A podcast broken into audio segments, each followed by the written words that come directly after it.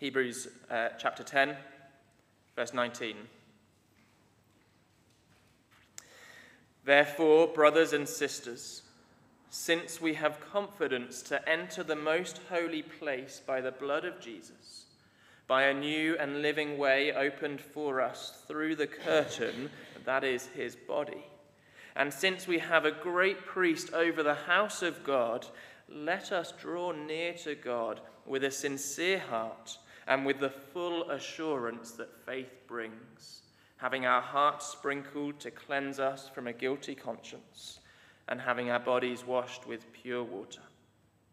Let us hold unswervingly to the hope we profess, for he who promised is faithful. And let us consider how we may spur one another on towards love and good deeds, not giving up meeting together as some are in the habit of doing, but encouraging one another, and all the more as you see the day approaching. If we deliberately keep on sinning after we have received the knowledge of the truth, no sacrifice for sins is left, but only a fearful expectation of judgment and of raging fire that will consume the enemies of God. Anyone who, re- who rejected the law of Moses died without mercy on the testimony of two or three witnesses. How much more severely do you think someone deserves to be punished who has trampled the Son of God underfoot? who has treated as an unholy thing the blood of the covenant that sanctified them, and who has insulted the Spirit of grace. For we know him who said, It is mine to avenge, I will repay. And again, the Lord will judge his people. It is a dreadful thing to fall into the hands of the living God.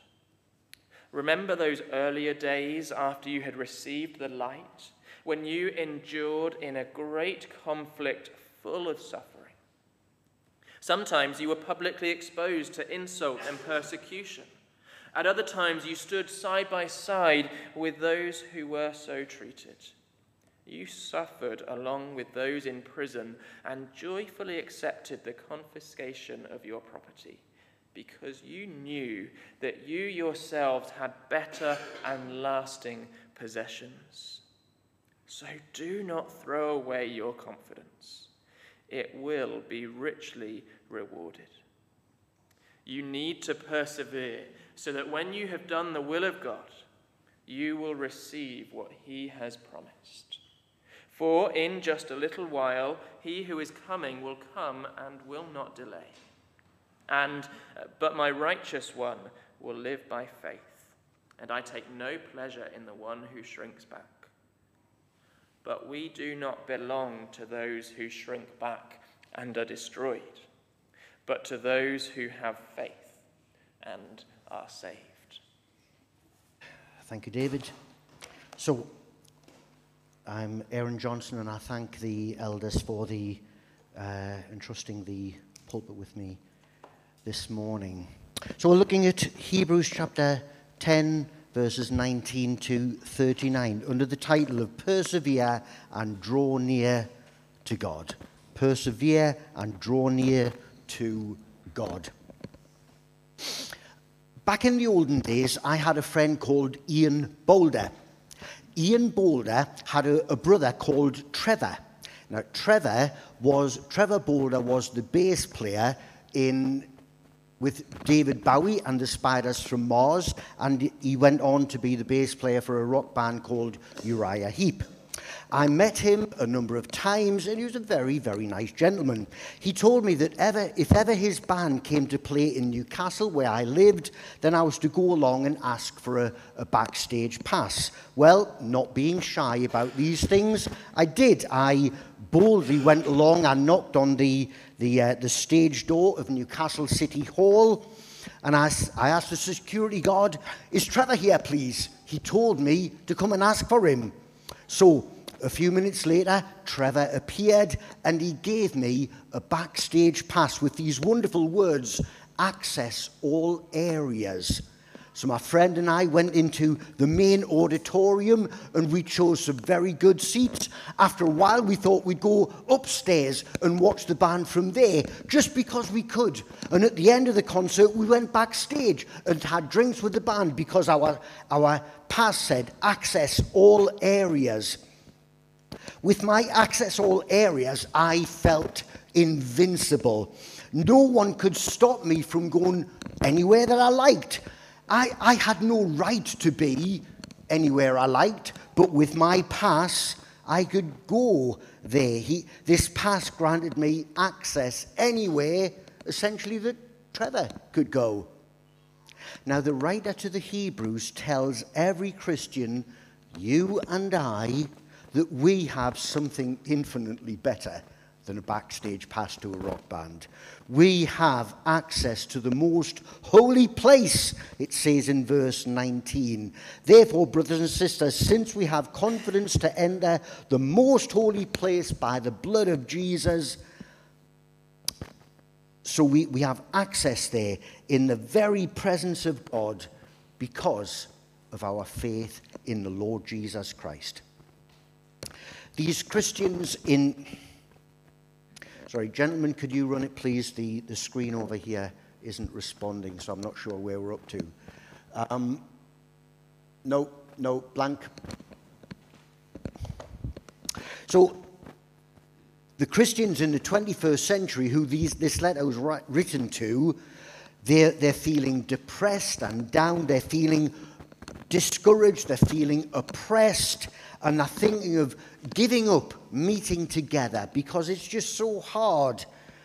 But they're told this staggering news that they are welcomed into the presence, the very presence of Almighty God, because of their trust in the Lord Jesus Christ.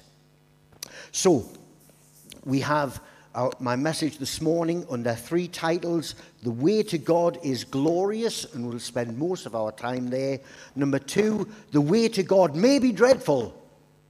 And number three, The Way to God may be difficult. So, number one, The Way to God is glorious. Now, we know that this letter was written to people who had been brought up in the old Jewish system of sacrifices in the temple but they've left that behind and they're now turned to the Lord Jesus Christ.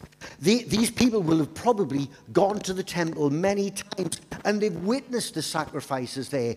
They've seen the, the holy place where they were not allowed to go, and they knew that beyond the holy place was the Holy of Holies where they were not allowed to go. The, the Holy of Holies was the place where only the high priest was allowed to go and he had to be from the tribe of Levi.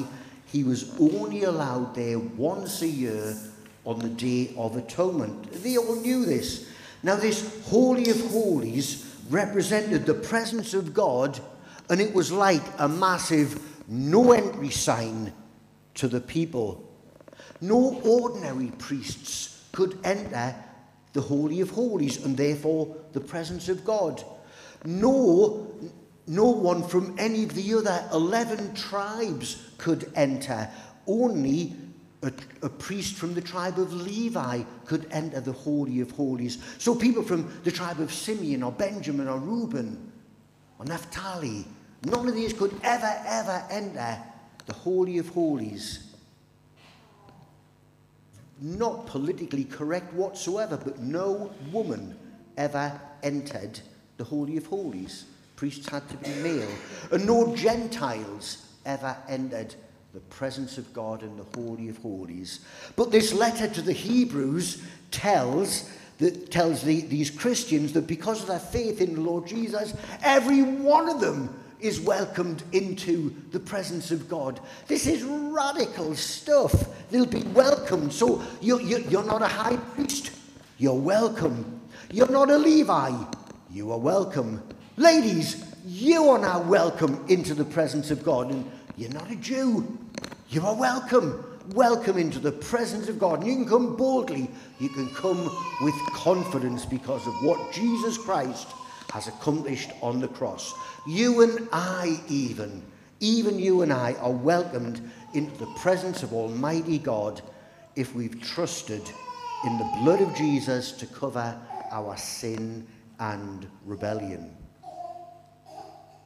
Now, the curtain mentioned in verse 20, we can enter uh, the, the, the most holy place by a new and living way open for us through the curtain that is his body. Now, the curtain mentioned there would be originally the one that separated the holy place from the holy of holies. On the Day of Atonement, when the high priest went through the curtain and into the Holy of Holies, into the symbolically presence of God area, then you know what? He entered with fear in his heart. He entered with fear in his heart. He would not know in his heart if he'd done everything correctly. Have I done everything right? Have I, have I, have I made the sacrifices for my own sins? Have I made the sacrifices for, for the people? Have I made the sacrifice for their sins? Have I done it right? Will God accept me or will God obliterate me? And once he'd entered the presence of God, well, he had to leave. He couldn't stay there very long. After a while, he had to leave. But you folks, good people of but you can come boldly. You can come and you will stay. And you can come confidently and joyfully. God wants you to come because the blood of Jesus Christ has opened up the way for you. Hallelujah. Hallelujah. Verse 22 Verse 22 says, So let us draw near to God with a sincere heart and with the full assurance that faith brings, having our hearts sprinkled to cleanse us from a guilty conscience and having our bodies washed with pure water. So we need to take full advantage of this privilege. We come without fear and without trembling. There's a story in the Old Testament uh, in the book of Zechariah about a man called Joshua. Not Joshua who marched round the, the, the, walls of Jericho, not that one, a different Joshua. This man Joshua stood before the angel of God. And in Zechariah 3, verse 3, we read, Joshua was dressed in filthy clothes as he stood before the angel. The angel said to those who were standing before him, Take off his filthy clothes then he said to Joshua, See, I have taken away your sin, and I will put fine garments on you. The filthy clothes that Joshua was wearing was a picture of his sins, and they were removed, and without cost to him, a new set of clothes were given. So now he can stand pure and spotless before Almighty God. These sin, his sins have been removed, and the new clothes are a gift of grace, God's kindness to people who don't deserve it. So he stands pure and spotless before Almighty God. I think this is the picture that perhaps the writer to the Hebrews has that this would be you and I, that our sins have been removed like a dirty old clothes and new clothes which are pure and spotless, are given. All of God's free grace to us that we can stand with our sins completely and forever removed from us. And that, that guilty conscience, which, which does such dreadful work inside us, doesn't it? That guilty conscience that we have, it's dealt with. It's dealt with. Our guilty conscience is cleansed permanently and forever. That's, that's wonderful, folks. That's wonderful. So, verse 23 let us hold unswervingly to the hope we profess, for he who promised is faithful. I know you're, you're singing that in your, your song, your, your head now, aren't you?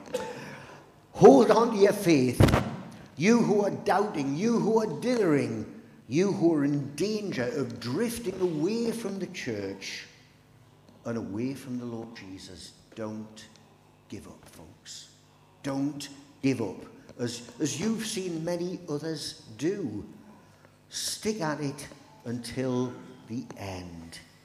Now, you may be finding it tough to stay with the Lord Jesus, but press on. It's worth it. Because you know what? The rewards of sticking to your faith literally are out of this world. Verse, verse 24 Let's not consider how, let us consider how we may spur one another towards love and good deeds. Having spent about a year in this church, I know that many of you show great love to one another, great love to the community, great love to the Lord Jesus. Many of you serve the church, serve the community, serve your Lord your God in many, many different ways. And I, the writer says, keep on doing it, but do even more. Do even more. Love more. Do more works of service. Set out on a course of love and good works that will inspire other church members to imitate you, or you may shame them into imitating you. Never say, I'm going to love other people when they love me. No, we don't do that. Never say, I will open up my home and show hospitality to other people when they invite me to their house. No, we don't do that. Never say, I'll visit somebody who is sick because they visited me when I was sick. No, no, that's the way of the world. That's not the way of the Christian. Visit the sick, says the Bible. And never say, I'll be generous with my time and my money when others show that to me. No, we, we don't do that. We can do better than that. Spur one another towards love and good deeds. And verse 25 not giving up meeting together as some are in the habit of doing, but encouraging one another, all the more as you see the day approaching. One of my favourite pictures of, of the church family is found in 1 Peter chapter 2. In verse 4, it says, You also are like living stones, are being built into a spiritual house to be a holy priesthood. So we, each one of us, is like a living stone. Now, one brick by itself, or just a, a small pile of loose bricks, that's, that's not much good for anything, is it? A, one brick or a couple of loose bricks, they're no use to anybody. But when they're joined together in a wall and cemented together by love, then they are incredibly useful. You see, the thing is, if each one of us is a brick, then we are placed strategically in the wall. And what happens is we have bricks either side of us that we're rubbing shoulders with. Yeah? You're rubbing shoulders with, with other bricks right now as we sit together in the seats. And when somebody, well, if, if this is your brick, when somebody is going through a hard time, then you are supporting them. And when you are going through a hard time, they are supporting you. Now, this is the way that a church family works. We rub shoulders one with one another. We support one another when we're going through a tough time, and they support us when we are going through a tough time. So, this is how we are a liv- a living stones together, cemented together in our love for the Lord Jesus. You know, one of the, do you know what one of the loudest sounds in a local church is? One of the loudest sounds in a local church is an empty seat. The seat where you usually sit, because we're creatures of habit and we gravitate same seats, don't we? So if, if you are not there and your regular seat is empty, then that's one of the loudest sounds in the church because it says this person is missing.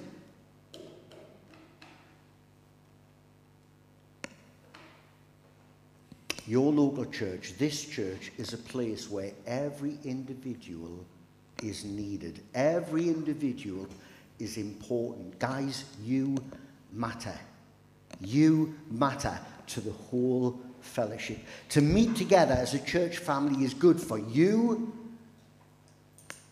because your brothers and sisters here will encourage you to stay on the straight and narrow, but also you are good for your brothers and sisters as you encourage them to stay on the straight and narrow. You come to church to be blessed, but you also come to be a blessing to one another. Don't give up meeting together as some are in the habit of doing.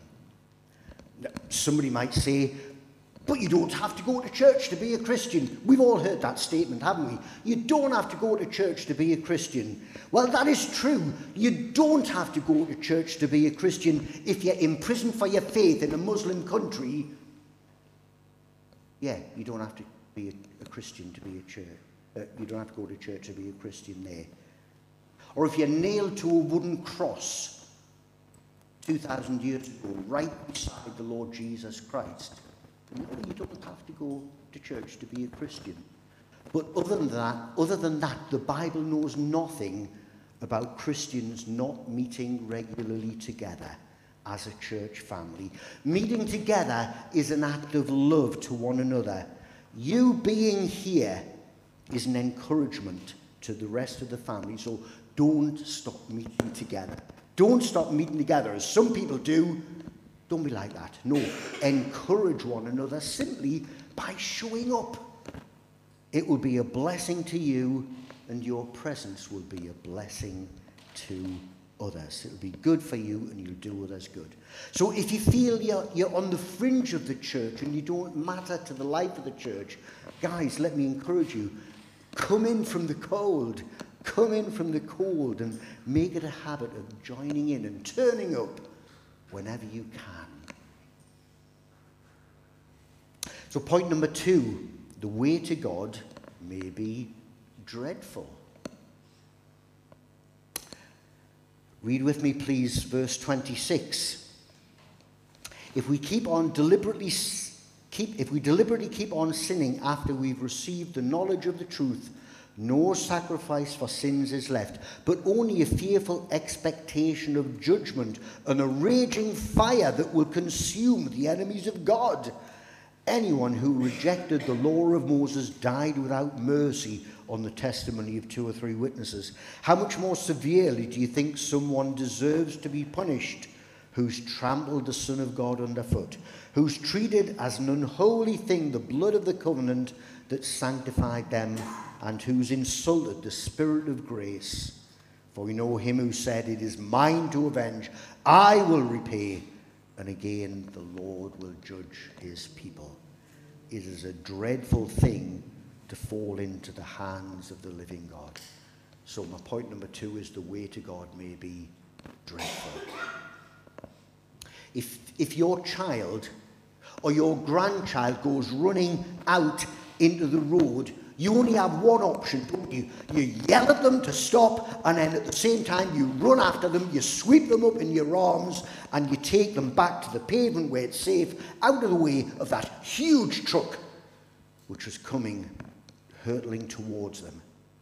Once you're back on the safety of the pavement and the, your heartbeat starts to settle down, you look them right in the eye and you say, Don't you ever do that again. Don't you ever do that again. Did you see that truck? It could have killed you. Now, you warn them of the danger. That's the loving thing to do, isn't it? It would be so unloving just to let them go off onto the road and risk being killed. That, that would be a dreadful thing. The loving thing to do is to warn them, don't you ever do that again. And that's what the writer of the Hebrews wants to do.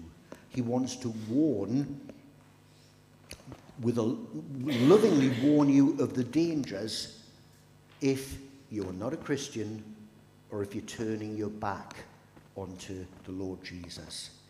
Verse 26 says, If we deliberately keep on sinning after we've received the knowledge of the truth, no sacrifice for sins is left, but only a fearful expectation of judgment and of raging fire that will consume the enemies of God.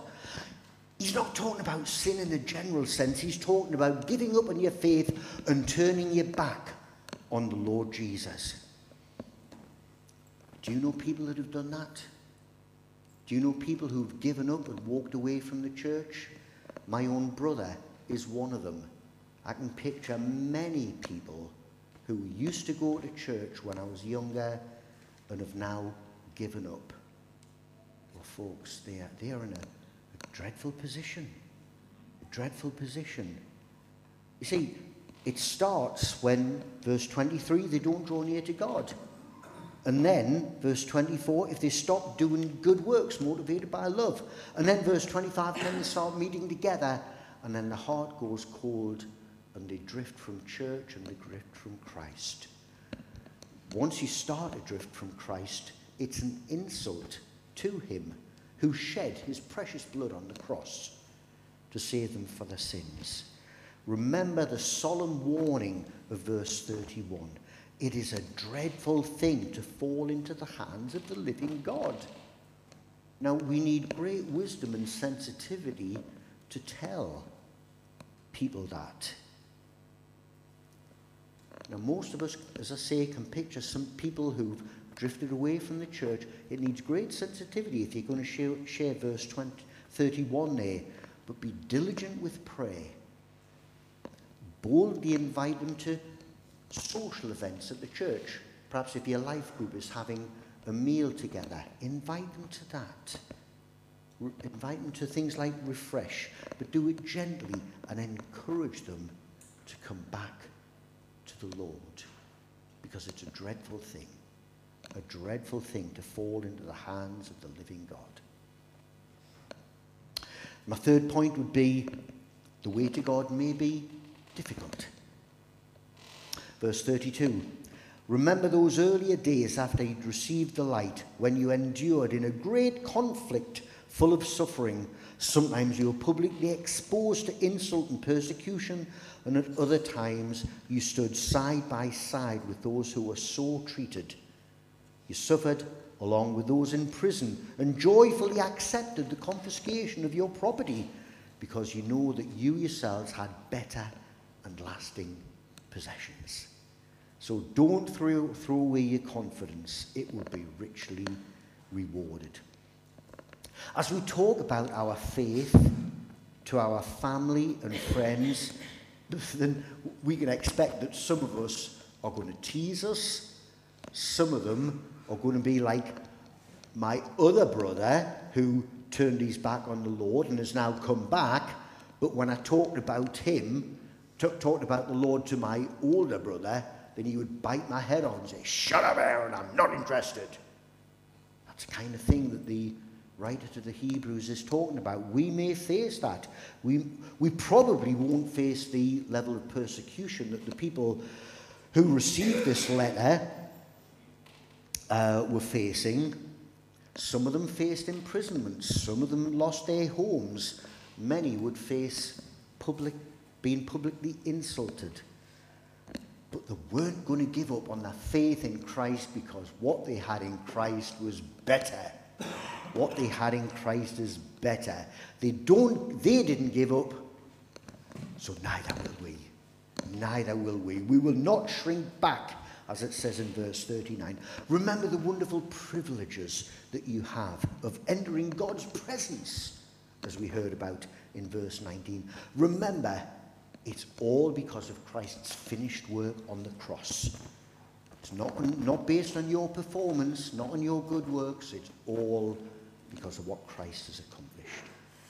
Remember, your conscience, your guilty conscience, has been permanently cleansed before the living God.